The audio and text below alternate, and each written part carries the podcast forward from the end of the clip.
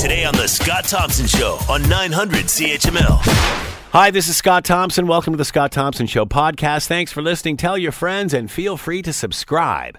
Coming up on today's show, criticism aimed at Loblaws for accepting a $12 million fund from the government to become more energy efficient. The government is taking a step to stem the tide of asylum seekers through holes in the fence.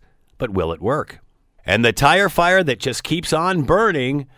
The Prime Minister, apparently, according to Jane Philpott, has broken the law by kicking her out of caucus without a vote. Would it have mattered? It's all coming up on the Scott Thompson Show podcast. A $12 million funding announcement for Loblaws has drawn criticism from some. Uh, the money is for lowering emissions, uh, reducing their carbon footprint uh, via their refrigeration systems. Uh, apparently, uh, Loblaws getting some government cash to do such a thing. Uh, many are wondering if this is the good is a good use of money. Can't Loblaws afford its own refrigeration systems? And oh yeah, aren't they the ones involved in fixing the price of bread way back when? I don't know. Uh, let's bring in Marvin Ryder, business uh, professor at Groot School of Business, McMaster University. He is with us now. Marvin, thanks for the time as always. Greatly appreciated. Glad to be here, Scott. So, what is happening here? What is Loblaw taking advantage of? What sort of government uh, uh, subsidy is there for this? Okay, so let me just take you back a week to the controversial announcement that Ontario was going to have a carbon tax. So was Saskatchewan, Manitoba, and New Brunswick. And the, uh, the federal government, who's imposing this tax, said to you, "We're going to collect this tax. We're going to refund 90% of it to you as individuals, but we're going to take 10% and put towards special climate change initiatives." Now that was for you and I individually, and in fact, for you and I individually, we got to take advantage of a prebate uh, Schedule 14 on your income tax forms if you're looking, and you could actually get your money ahead of time. That was us. But the question that remained at that moment is well, that's fine for individuals. What about the businesses, small, medium, large businesses who are going to be paying the carbon tax? And the government said, we plan to set aside a fund of money same idea. We're going to give it back to them, but we're not going to give them a tax rebate the way that you and I got it. We're going to fund special projects as long as it reduces the carbon footprint. So their initial guess, and this was a guess as to how big this fund was, $450 million. And for good or bad, one of the first announcements from that fund is $12 million so that Loblaws can retrofit 370 stores. Just to put that some math for you, Scott, and I know how much you love the math here. That mm-hmm. works out to $32,500 a store to retrofit the refrigeration, both freezing units and just cooling units in a way that they consume less energy and thus are better for the environment. That's not the full cost of it. Two thirds of the cost is being borne by Loblaws, but one third is a government grant. So this is Loblaw's version of the income tax rebate that everybody is going to get this year if they file. That's this. that's one part of it. The other part of it would be this is uh, another sector of the economy asking for some government support. The way that Ford or Chrysler or GM would say, "Look, we need some help when we retool," or Dofasco or Stelco say, and they show up and they say, "Here's a hundred million dollars to help the industry." That doesn't cover everything, but that's our little portion to show you how strong you are. And I think I, understand this upsets people for many reasons. First, Loblaws is a profitable company, but so are Stelco, Dofasco, Ford, GM, and Chrysler. Uh, and yet, nonetheless, what we're trying to do is keep them that way to protect those jobs. And even though maybe many people put a higher premium on those jobs at a manufacturer, nonetheless, there's a significant chunk of our population who work in retail, and to keep a company like this healthy, you, you'd actually be amazed. 370 stores probably amounts to nearly 40,000 employees, and I might even be low on that number. There's a lot of jobs at stake. So to do this and at the same time help the environment, I, I don't think this is such a big deal. So, uh, does uh, the questions asked? Does gover- uh, does Loblaws deserve this government help, or uh, on the opposite side of that, is this just their fair share coming to them, doing what you know, their envi- doing their environmental duty? Mm-hmm. So this is not a grant to go to their bottom line to prop up their profits. It is to it is an investment in a capital project, a capital project that is bigger than the twelve million dollars. So we're not paying the full freight. You and I aren't actually paying the freight at all. It's coming out of the carbon tax that the private sector is paying. And again, the idea was the government wasn't going to hold on to that money. That money wasn't going to become part of their general revenues. They would then give it back if you're doing good energy efficient things if you've heard this story, I would expect similar stories in the weeks ahead from Sobeys Safeway, from Metro, from other kinds of large retail enterprises who consume energy in a big way, saying, well, we've got a project like this. By the way, I also expect you'll hear other small businesses in the area getting grants to do things. This just happens to be the first one out of the gate, and I think because it is the first one, it stands out a little more than if it was mixed in with a bunch of other ones. Your thoughts on how this is implemented, how it is executed? Is it a good use of these funds? Yeah, I mean, if you believe now, look, Scott, I, I've got to go back again to this whole question on the carbon tax. There's a group of your listeners who believe I've drunk the Kool Aid and I've gone over the dark side because I believe the climate change scientists who say that carbon is affecting our environment in a negative way, and it is to our benefit to reduce our carbon emissions, not to zero, but back to what they were 30, 40 years ago. And so if you buy into that, then we've got to do something. We have to do something as individuals, but we also have to have something done on the corporate sector. And we've tried to do it voluntarily. We've tried to do it through education. So we need to incent people, and there's two ways to do it. It's the old stick and carrot approach. The stick is we've got a carbon tax. If you don't do anything about it, you're going to pay that carbon tax. But if you want to do something about it and do the right thing for the environment, we're going to help defray the cost by taking some of the carbon tax and giving it back to you in a grant none of this bothers me because I see it doing a good thing. And I, I go back to a basic thing that maybe people have forgotten about. There was a time in this province where we burned coal to generate electricity. I remember when we used to get smog day warnings when people yeah. were told not to go outside. I remember the haze that hung over this city. And for the last three years, we've had none of that after we shut those coal fired plants down. Yes, we pay more for electricity, but by God, we've got cleaner air as a result of it and it's safer for everybody. I, I think this is part of that, but you've got to buy into the concept that carbon is a bad thing. If you don't, then this is just a waste of money and it should go to something else. Uh, I don't think people debate that. I think it's it's the area in the middle as to how far to go, how sh- how much should it cost us. Um, you know, I don't think anybody's denying that it is changing and, and, and denying that saving the environment is is a necessity. I just think it's it's the method of doing it, and uh, is it transparent enough that, that, that, people understand it and, and and feel the money is going to where it's supposed to be going, and actually yeah. being effective. Yeah, bless your heart for saying that, Scott. Uh, let me just tell you a little personal story, if you don't mind. Uh, a couple weeks ago, CHCH asked me on their show uh, on a Sunday night to try to explain the carbon tax, and for whatever reason, CHCH decided to excerpt that little interview and post it to their Facebook site. It randomly came up on my Facebook feed, so I noticed that there had been 630 comments on that interview. I thought, oh, I'll be kind of curious to see what it was you would be quite amazed at the number of people who who don't believe in climate change, who yeah. don't believe carbon dioxide. It, it, for them, it's it's just a nothing proposition. Bless you if we were simply arguing what's the right amount. Do we take it yeah. back to this level or that level? Then at least we're all on the same page. But yeah. there is a significant chunk mm. of people who just don't don't buy into this at all, and therefore anything you're doing is just a waste of money. So, for instance, God, if you want to do this, Loblaw is good, but you should put it out of your own money. Don't do the carbon taxes. We shouldn't even have a carbon tax. Hmm.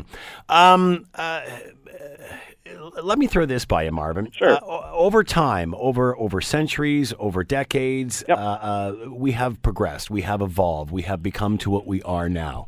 Uh, we didn't create this problem overnight. I don't nope. think we're going to solve it overnight. Um, that being said, why is this not why is this a problem that is costing the individual as much as it is why isn't this a challenge that has just been grasped by industry taken over by business and and and and and them viewing this as the future and what is next. I, I, can't think, you know, whether we have the internet, go back to all of these great inventions over the course of time, they haven't really cost society anything per se directly. Why does this solution cost society? Mm-hmm. So, a couple of quick answers on this. The first is that if we look at the Industrial Revolution, go back a couple of centuries, we uh, humans had this idea that the planet had resources for us to exploit and that they were almost unlimited. So, there was unlimited water. You know, two thirds of the uh, world's surface is surrounded by oceans we sit on 60% of the world's fresh water in the Great Lakes, so it's a boundless supply, and we can really do just about anything to it. Um, throw stuff into the air, throw stuff into the water, it'll all just dissolve and dilute. And what we're discovering is it isn't quite that simple. That it is a closed system, and when you put things into there that don't belong there, they don't. They take a while to go away. The other side of this is you asked about the cost. I actually don't think it is really all that much of a cost. Um, in my situation, I got $154 back as a prebate. I've done the calculation as to how much carbon tax I'm spending on my gasoline I don't spend nearly that much over the course of a year. I look at the natural gas I burn in my house. I still don't get to $154. Yes, I do a little bit of flying. You throw that in, okay, maybe maybe I'm just getting back roughly what I'm it's costing me, but it's really not an expensive solution. However, what we know is if we want to change people's behavior, if we put a price on something, something will change.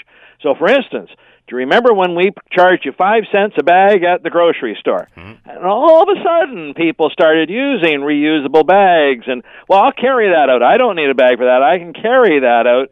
And, and we saw a dramatic decline in our use of those bags, those disposable plastic bags, when we simply charged you a nickel for them money talks and money does affect our behavior and so i think one way to sensitize people to the carbon question is to make you pay for that carbon pollution that is invisible carbon dioxide an invisible gas you don't see it you don't even know what you're doing with it and yet it has that impact We've cleaned up the Great Lakes. Uh, you know, I was a kid in the 70s. I remember all of that. Uh, the ozone layer, uh, taking lead out of gasoline. Why are we hysterical about this?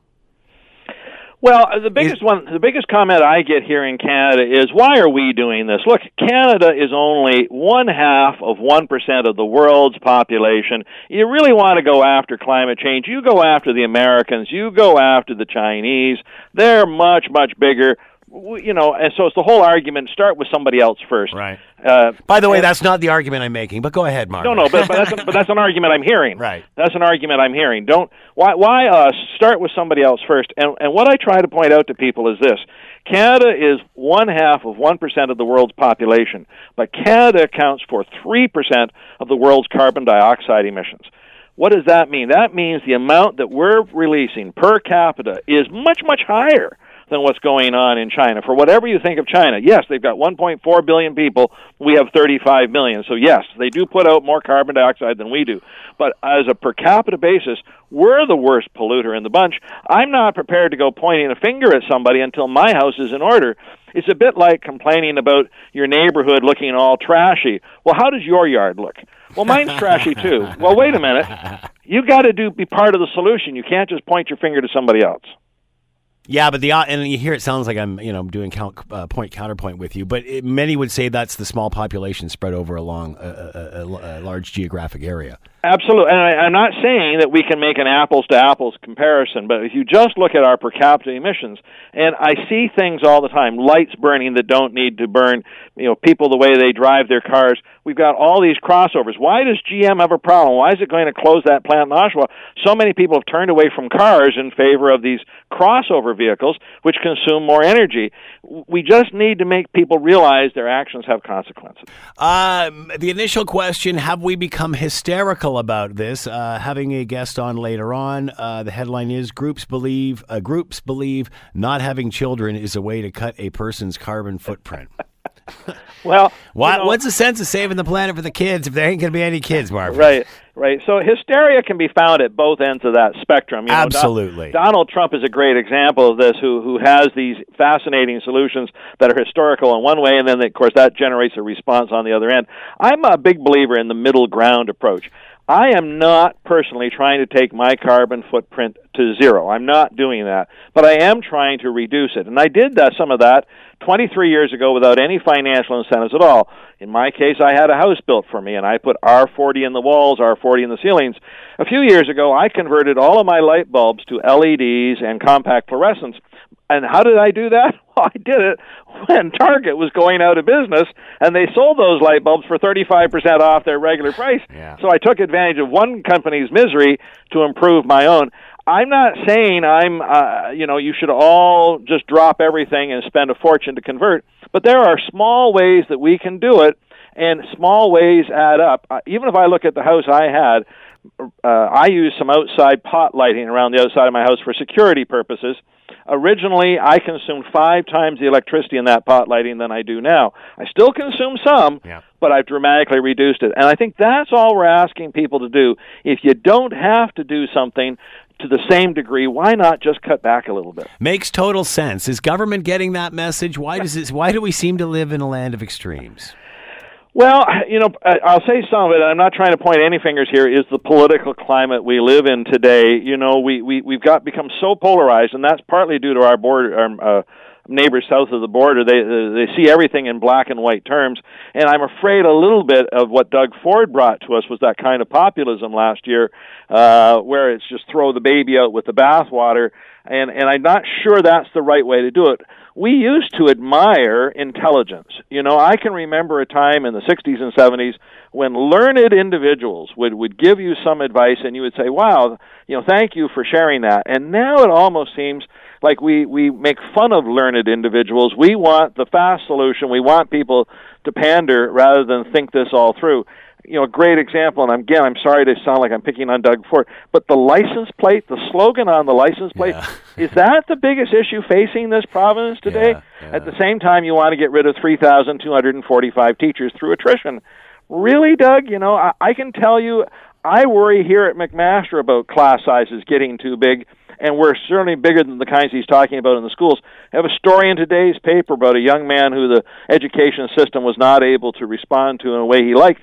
I'm not sure we could get it down to that level, that individual level, but I'm not sure the license plate name or a sign at the border that says we're open for business is really where I put my priorities today. I just want the lettering that's currently on my license plate to stay on it because it keeps falling off for some reason. Oh. Bad plates. Been like that forever. Tremendous problem, Marvin. But nobody's addressing that.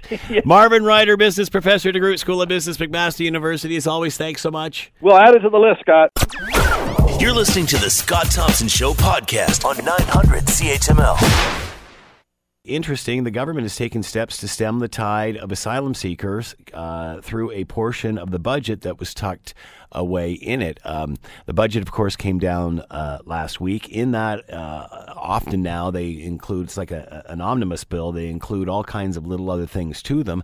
In the last budget that came down was the provision for the deferred prosecution agreement, which, of course, SNC Lavalin has been trying to take advantage of and has caused the whole kerfuffle that we're now hearing of in Ottawa. Another very similar sort of measure tucked into uh, this budget, not really budget related, but I guess in a sense, because it does all cost money.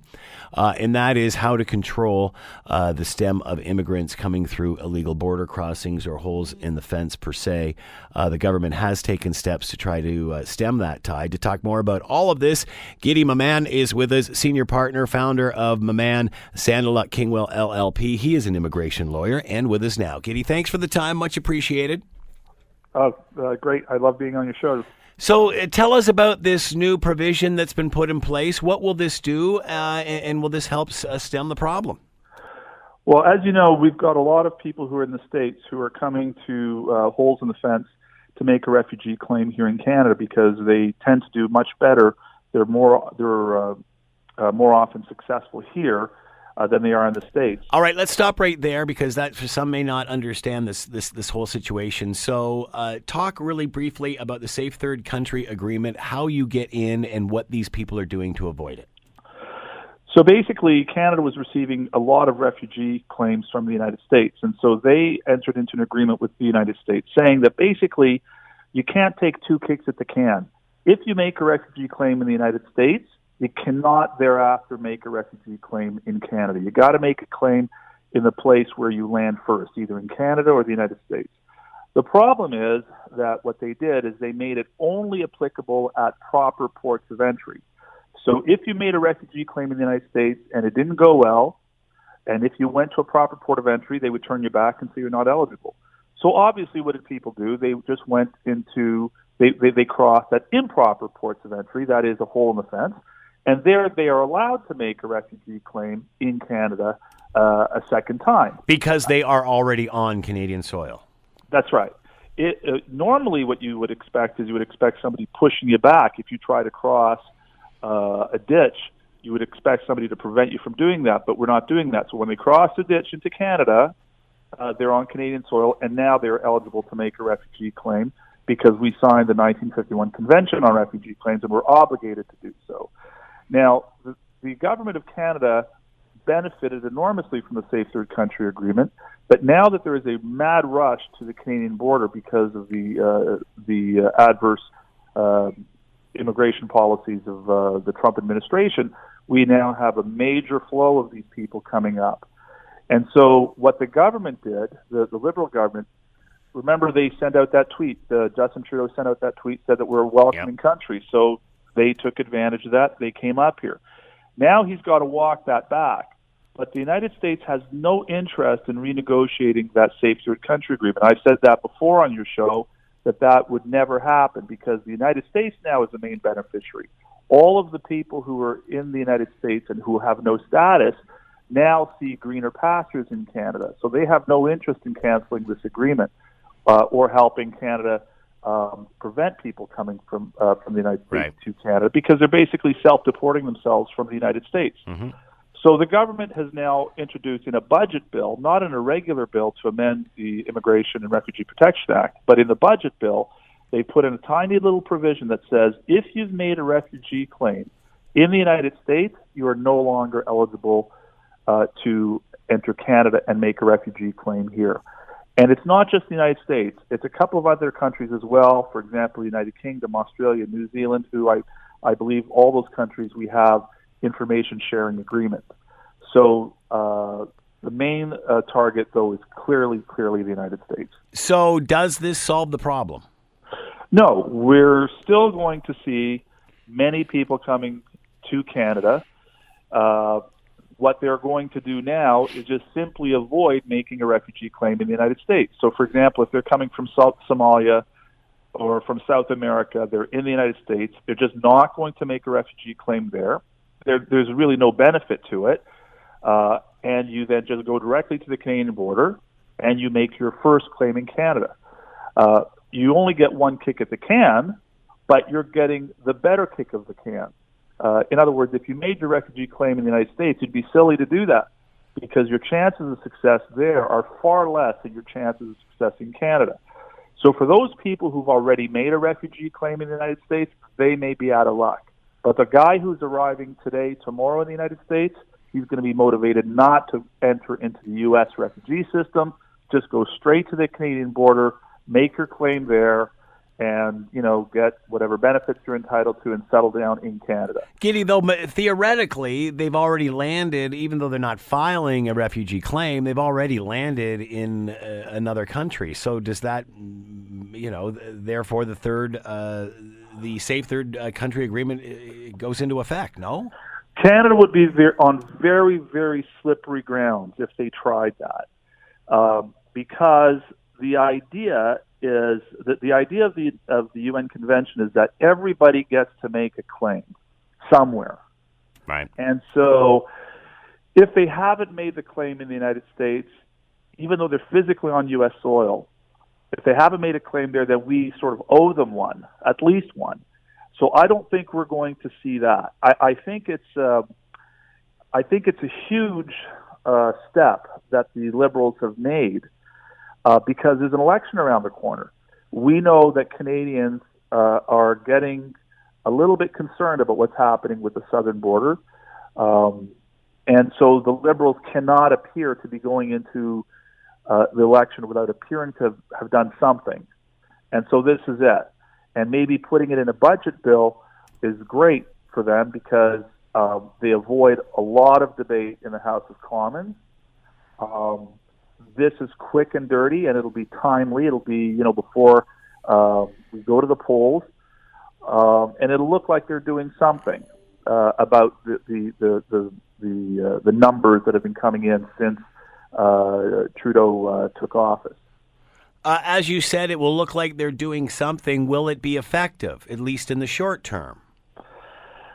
Uh, it will be a little bit effective, but uh, only it's only going to apply to those people who've already made a refugee claim in the United States. I don't think those numbers are going to stay down for very long, maybe for a couple of months, maybe a little bit more, but they'll come right back up. You're just going to get different people. So you're just going to get a again. It's just a, a, a, another part of the process, and they will educate themselves on how to do that. That's right. It's just like you know, it's like a it's like a hole that you you plug up. You just create pressure elsewhere. Right. It just moves somewhere else, and that's what's going to happen. People who who are who are who have already made a refugee claim, they right now they go to a specific hole in the fence because they know they're going to be processed there. So what they will do now is they will avoid that place. They will go somewhere where there is no one to receive them, and they will just enter Canada right. and just remain underground because they know if they make a refugee claim uh, through biometrics, fingerprints, etc., they're going to be identified as having uh, as being ineligible to make a refugee claim. So those people who've already made a claim will now try to enter Canada undetected. Those people who are arriving in the United States for the first time will now avoid making a refugee claim and continue and proceed directly to a hole in the fence that is being monitored by uh, CBSA and the RCMP. Uh, obviously, my next question was why in the budget? Why now? You pretty much explained that an election coming, and with the budget, there's there's little debate on this. Um, were there other options? What other options did they have? What should be done here? Negotiating this uh, with uh, the Trump administration is a waste of time. The Safe Third Yeah. Country Agreement is the best deal that we're going to get. In fact, what the United States should do is, is, is they should cancel the Safe Third Country Agreement because it will allow even more people to come uh, to Canada. That, that would be the effect of it. So we have no negotiating power on, on this agreement um, as long as we're unwilling to enforce the border. Right now, it looks like, uh, interestingly enough, um, uh, Prime Minister Justin Trudeau, who's been very friendly to the refugee community, is now going to be the one who is building a refugee wall uh, along our southern border. Uh, this is he is preventing a whole class of, of potentially eligible refugees to come to Canada. For example, uh, you'll remember uh, about a year ago, uh, Attorney General Jeff Sessions said that uh, the United States is no longer going to consider uh, claims based on domestic abuse or gang violence. Well, we accept those all the time here in Canada. Those are very common types of cases. And so now, genuine refugees, those that Canada considers genuine, are not going to have a chance to make that claim here in this country. So there's definitely a, a legal, if not physical, barrier now to uh, you know potentially genuine refugees seeking safe haven in Canada. Um, what does the impact of what uh, uh, Trump is is is claiming on the U.S. Uh, Mexican border, the crisis down there? Um, how much of uh, of that is affecting what we're seeing up here? Um, uh, it's it's almost uh, it, it's almost like physics. I don't know that Justin Trudeau is buying into the rhetoric or the policy or philosophy of the Trump administration. But the reality is, if the if uh, Donald Trump is hard on the uh, huge population of undocumented people in the United States, that creates a pressure on Canada, and that pressure comes north. And those numbers are are kept. You know, statistics are kept, and the public is aware of that, and then the public is concerned as to why we are getting so many uh, illegals entering Canada, and so then you have pressure on our leadership to do something about it. So even though they were not necessarily inclined not to accept these people, uh, they now have an obligation because the the the, the population, the Canadian uh, uh, electorate, is saying, "Look, something has to be done." And I think uh, Justin Trudeau has finally uh, succumbed to that pressure and and understands that he has to give some effect to the concern of Canadians that we just cannot have a border that you can just waltz waltz through. It's, Yeah. it's just is not something that we've ever seen before. Um, you know, we have a, a constitution which encourages us to, you know, maintain peace, order, and good government. Uh, a border is something that Canadians believe should be enforced. Uh, at least a majority or a, a significant portion of the population thinks that we need to apply our laws, whether they're tax laws or criminal laws or border laws. They, they need to be enforced. Is it just a matter of time before we're having the same border uh, uh, enforcement issues that the U.S. is having? Is it just a matter of time before we're physically putting up more fence? Uh, I don't think there's any question, uh, uh, Scott. It's it's only when are we going to do it? I, it's it's not going to be this year, or maybe next year or the year yeah. after that. But like I said, it's almost like physics, right? If you have a rich country right next to a poor country, poor people will try to enter the rich country. There's there's just nothing that you can yeah, do about yeah. that. And so the United States is the first rich country close to South America, and if they don't get to, you know, graze in the pasture of the United States, in the fields of the United States, they will come north. And if we don't put up a physical barrier or a legal barrier, um, those numbers are going to increase the more the United States uh, denies access to its territory um, to uh, to people from um, you know around the world who are seeking uh, uh, you know greener pastures for themselves and their families. Your thoughts on uh, the comments of Donald Trump last week, uh, basically saying, you know, we're closed, we're full, we got no more room, can't do it. Sorry. I never take what Donald Trump says literally. Yeah. I I think he is he's he's, he's bombastic. He's not necessarily the most articulate president, but we get the point. I mean, if you if you just take it on face value, what he's trying to say is, look, we're we're kind of fed up. We're not going to be, uh, we can't just do this forever. So whether he's being, if if you take him literally, obviously, uh, you know, I, I wouldn't accept that. The United States has to remain open for uh, for people who are truly in desperate need of protection. But the point is, there has to be some sort of limit. And the way we designed this internationally back in 1951 is that theoretically, uh, if uh, a million, 10 million, 100 million people came to the United States shores and sought asylum, the United States would have to give each and every single one a hearing. But that's just not practical. Uh, we didn't anticipate back in the 40s and 50s yeah. that there would be so many people reaching Canada and the United States. And so we never really gave much thought to it. We thought that it would only be a trickle, but now it's a flood. So um, I understand what he's saying. Uh, you, you know, you may not agree with his policies, right? But I think everybody has to admit that there is a limit to how much, you know, sort of charity, how much goodwill you can extend before it starts to hurt uh, your own society. And I think Donald Trump is expressing uh, frustration with the way things are going now. And you can see he's replaced his his chief of uh, you know the uh, Department of Homeland Security, right? Um, because he feels something needs to be done, and whatever we're doing is just not working. So, with this announcement from the Canadian government, is this a band aid or is this progress? Is this identifying there's a problem? Well, uh, refugee advocates are going to be appalled by this. There's no question. Uh, I think the taxpayer is going to get some satisfaction. Uh, you know, uh, you know, before the election, it's going to be very hard to see real numbers changing. There's going to be a, a, a slight dip right now because people are are heading to our border right now as we speak, and they're not aware of these implications. Um, but eventually, like like anything in today's world, the word gets out very very fast.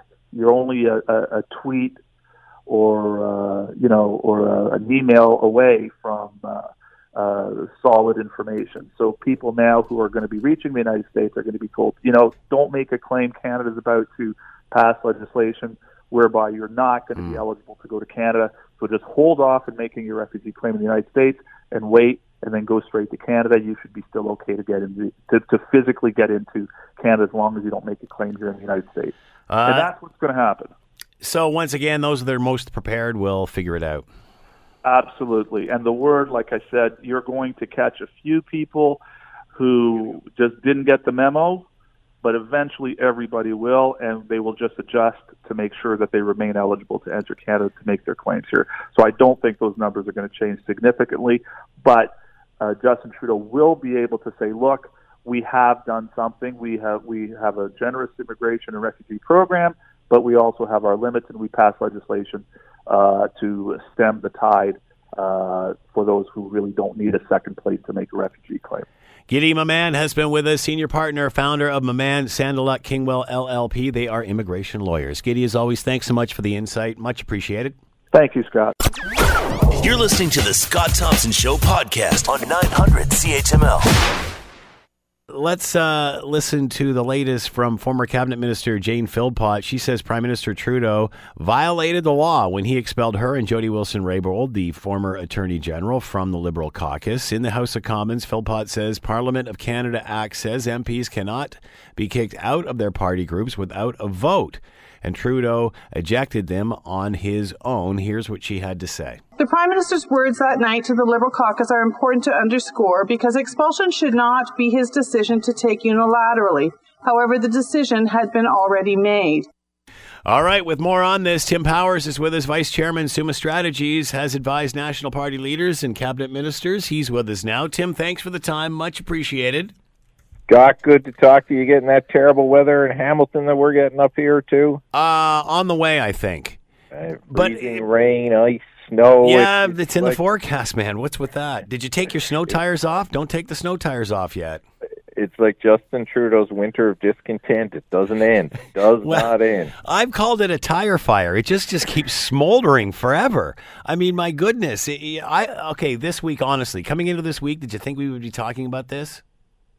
I thought we were near the end last week or at the end. I thought come the weekend that perhaps it would have gone quiet. Um, then there were, as you know, series of leaks about Jody Wilson Raybould and what she was demanding apparently uh, from the from the prime minister in turn for her support and finding her way back as a positive, happy liberal. That that seemed bad enough. I think that was a bit of a misfire again by the government.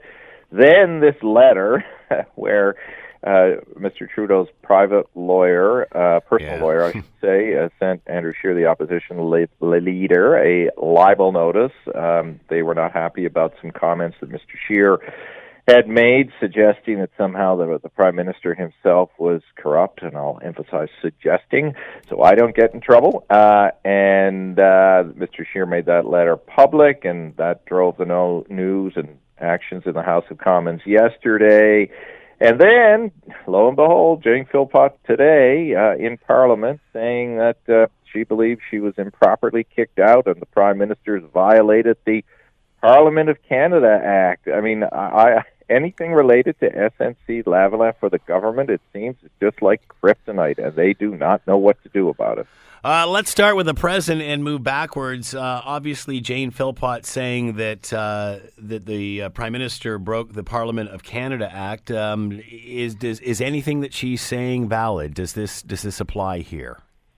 Not an expert in that particular law. Um, according to what I have read, and, and your your listeners can, can see all of this online, that there was Philpott's argument is that if she was to be kicked out of caucus, uh, caucus had to formally vote on doing that, and there had to be a certain threshold for support. You'll remember, I guess it was last Tuesday, so a week ago, when she and Will uh, Wilson Raybould were kicked out of caucus. Um, they there was no vote that we know of. It was the prime minister telling them that they were gone, and that was before that special caucus meeting uh, started that the prime minister spoke to. I think, and you might want to get him on your program, Michael Chong. You'll remember him. He's an MP from up around your way. Mm-hmm. He, he he reformed. He brought forward some um, uh, legislation to reform the Parliament of Canada Act so that uh, caucus um, would have a voice in determining who came in and, and, and who went out. So that uh, that I think is where that change to the act came from, and that's the part of the act that Phil Philpott is calling on to be looked at, and she's asked the Speaker, um, who is the the referee in chief, if you will, of Parliament, to look at this and see if she is in fact right. Is uh, the Speaker? Uh, does he have any jurisdiction here? Um, he sort of alluded that hey, this is party stuff; it's got nothing to do with me. Uh, if he does have jurisdiction of, of who what happens in Parliament. Um, again, I suspect he will use that line that you just cited to say, well, that's a, it's a matter for the parties to sort out, not necessarily the parliament. Um, uh, but uh, it does force him to look into it. It does force him to uh, generate further commentary, and if if nothing else, that keeps the story going. Whether he can say the prime minister, "You couldn't do that," I don't think so, because as he suggested, it's an internal party matter. But again, not a perso- not an expert on how the how the law works in this case.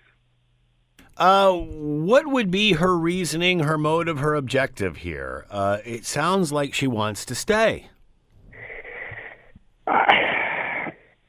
I, well, I I don't know. Um, I, I don't think she's offered that yet. Uh, you, do you want to stay in a place where nobody wants you, unless her? Well, why would you stand at the door and make a stink about being in, kicked out incorrectly? Then why would you just not Well, because on? they've tried to make the point all along, I guess, both she and, and Jody Wilson Raybould, that it's about respecting the rule of law and the rules that are set out, and you can't just play. Uh, they cannot just be applied when they're convenient to you and not applied when they're inconvenient. I think it's a part of their broader narrative. I think she wants to demonstrate, and, and Wilson Raybould the same way, that look, we aren't really the opportunists that some of the prime minister's acolytes are describing us to be, that we're more purists. And if part of being pure means we reform the Liberal Party, uh, then then so be it. Um, that that may be one approach. Uh, the other, maybe she's simply uh, still very frustrated with things and uh, wants to make sure that the the prime minister uh, understands that neither she nor Jody Wilson Raybould are are going to sort of quietly recede in, into the background at least while they're still members of parliament, whether they're liberals or independents. so she's just trying to improve the party that she's no longer a part of. I mean, they've argued that, but again, I'm I'm not inside the Yeah. as I say the acolytes of the prime minister and and other uh, strong longtime liberals would say they're now out just to get revenge. Uh, that may be true. It may not be true. I don't know.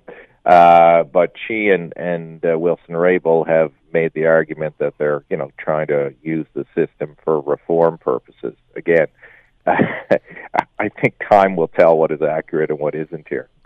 Um, whether they uh, were removed incorrectly or not, does it matter? Would have would a vote have changed that? Uh, I guess it takes 90 Liberal MPs to kick them out. Um, would they have received that anyway? Yeah, I think Considering the, the discontent there. I think there may have been a few people who would have supported uh, Wilson Raybould and, and Philpott, but I I think they would have been overwhelmingly voted out of uh, out of the caucus. Uh, So in the end, does any of this matter? Uh, Like, Well, okay, let's call a okay, let's call a vote. I'm going to call a vote. Boom. All right, you're out. Happy? I mean, what does that change? well, does it would do? matter if, for example, the results of the vote came out, and say there were twenty or thirty people who, if there were that many, who supported Philpott and or Wilson Raybould. Well, you can guess what's going to happen now, Right. right? Um, they're going to get potentially their colleagues are are going to um, make life difficult for them, or life will be difficult for them anyway. Uh, the, there will be stories of division in the Liberal Party and people still being dissatisfied. Uh, the media scrutiny on them will pick up. Um, all of all of those things would would play out, and uh, that uh, that again is a bit of a political alchemy that the prime minister probably wants to avoid, or any leader who is in that sort of circumstance Yeah. would want to avoid. So is she looking for support within her old party then? I think. I mean, I, I don't think she and I, I think she and Wilson Raybould feel that they've made these choices based on principle and conscience, and you know, in their last days in Parliament, because it's not. You know, independents don't have a great record of of winning. They may go to other parties, but uh, that uh, that they they want to make a point about about what they did if if these are the final hours, or you know they could be setting themselves up to say, you know what, um, I I'm prepared now to go to a party that respects these. Uh, the the Parliament of Canada Act it creates a lot of options, is what it does, right? Um, for the person who Yeah. is is speaking, and again, not being inside Jane Philpott's head or, or Jody Wilson Raybould, uh, and trying not to get spun too heavily one way or the other. It's it's hard to know where what what because they've been asked this. What's your end game? And both of them have said, well, really don't have uh, an end game when it comes to my political career. Um, Again, who knows? Who knows if that's true or not? Prior to the end of last week, uh, Justin Trudeau was starting to point at the opposition, saying, "Come on, they're just trying to make political hay out of this. That's the only. This is all done. It's over with. Nothing to see here. We have all moved on." Uh, and the only people that are bringing it up are opposition. Then over the weekend, as you mentioned, uh, his lawyer sends a lawyer to, to Scheer saying, you know, if you keep this up, I'm going to threaten to sue you. What does this do? I mean, how does this change the conversation? How does this change the channel? Did he just not throw another tire onto the fire here?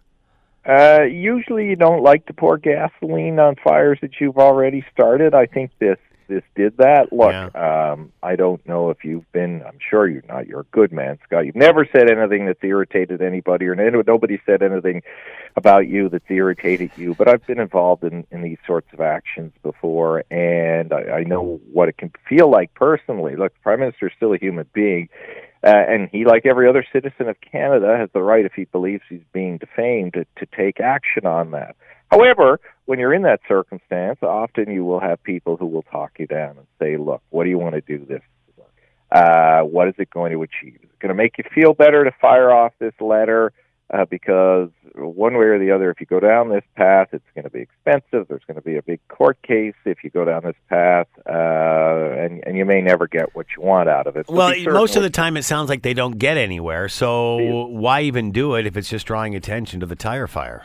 Right, and that's what it be- further became uh, because it made it, it, it another day where the story gets talked about. The letter gets read uh, because uh, hosts like you and reporters and others being very careful are reading from the specific contents of the letter, and and the allegations are spoken about in those contents. So Justin Trudeau is mentioned in unflattering terms again uh, the opposition leader has said, okay, if you really believe that I've done this, then I'm prepared to go to court. Why is he saying that? Uh, because as he reinforced in the House of Commons yesterday, uh, if, if, if this were to go to court, then there's a formal process that the Prime Minister and, and many others can't just duck out of yeah. that they don't control. They have to, you know, provide affidavits. They have to do a part becomes part of a discovery process. But does this not even make the prime minister look worse by lobbing this dart and then not acting on it?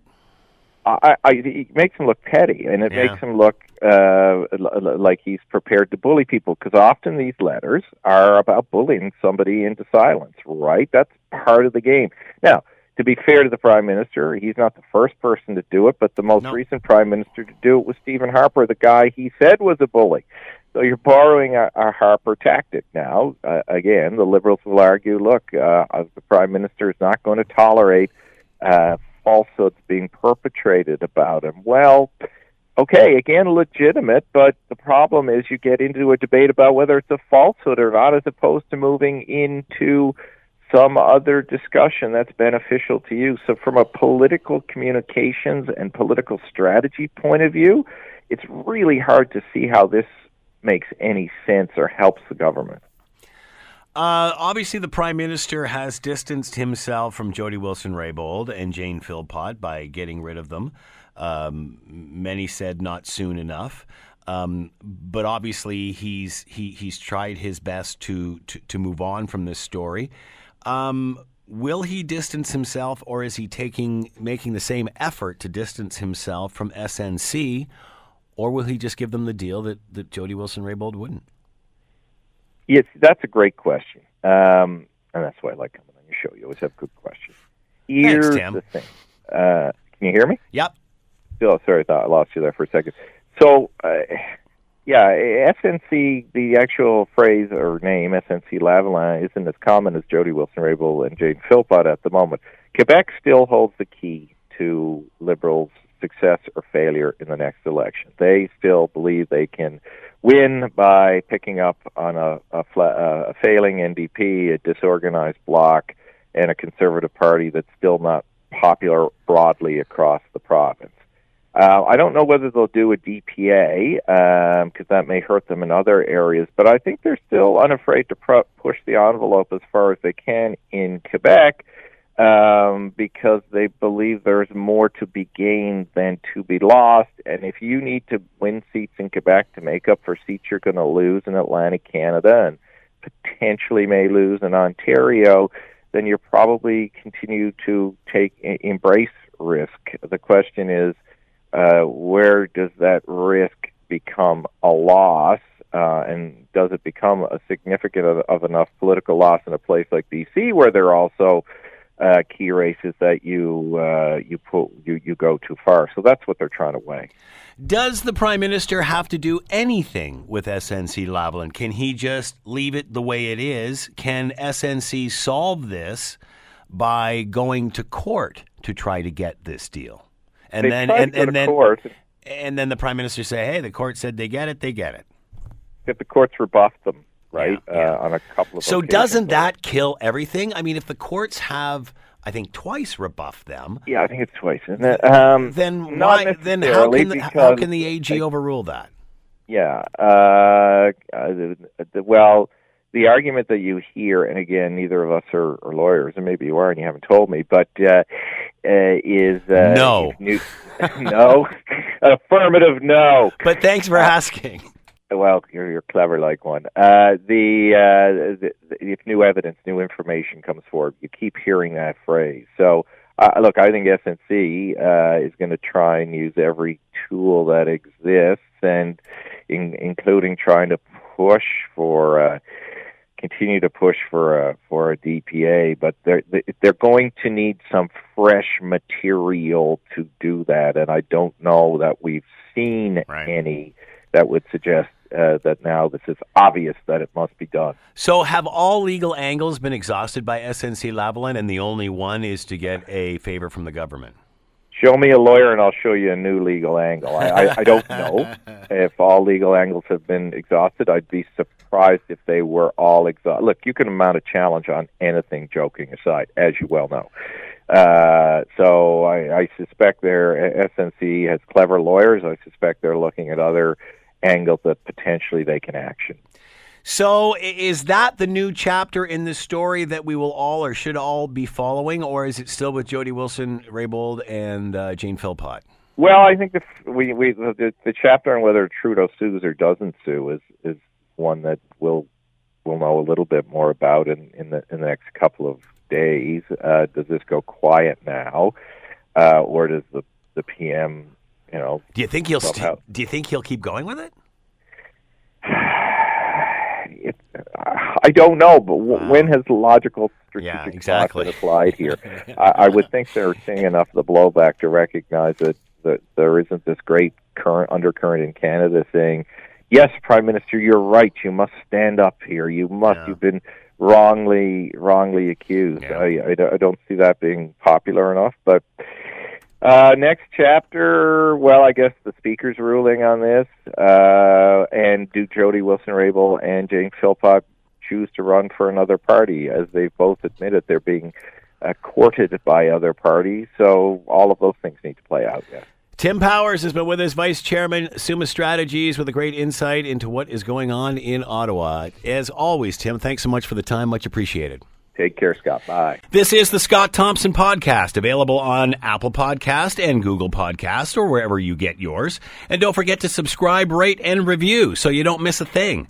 I'm Scott Thompson, and thanks for listening. The Scott Thompson Show, weekdays from noon to 3 on 900 CHML.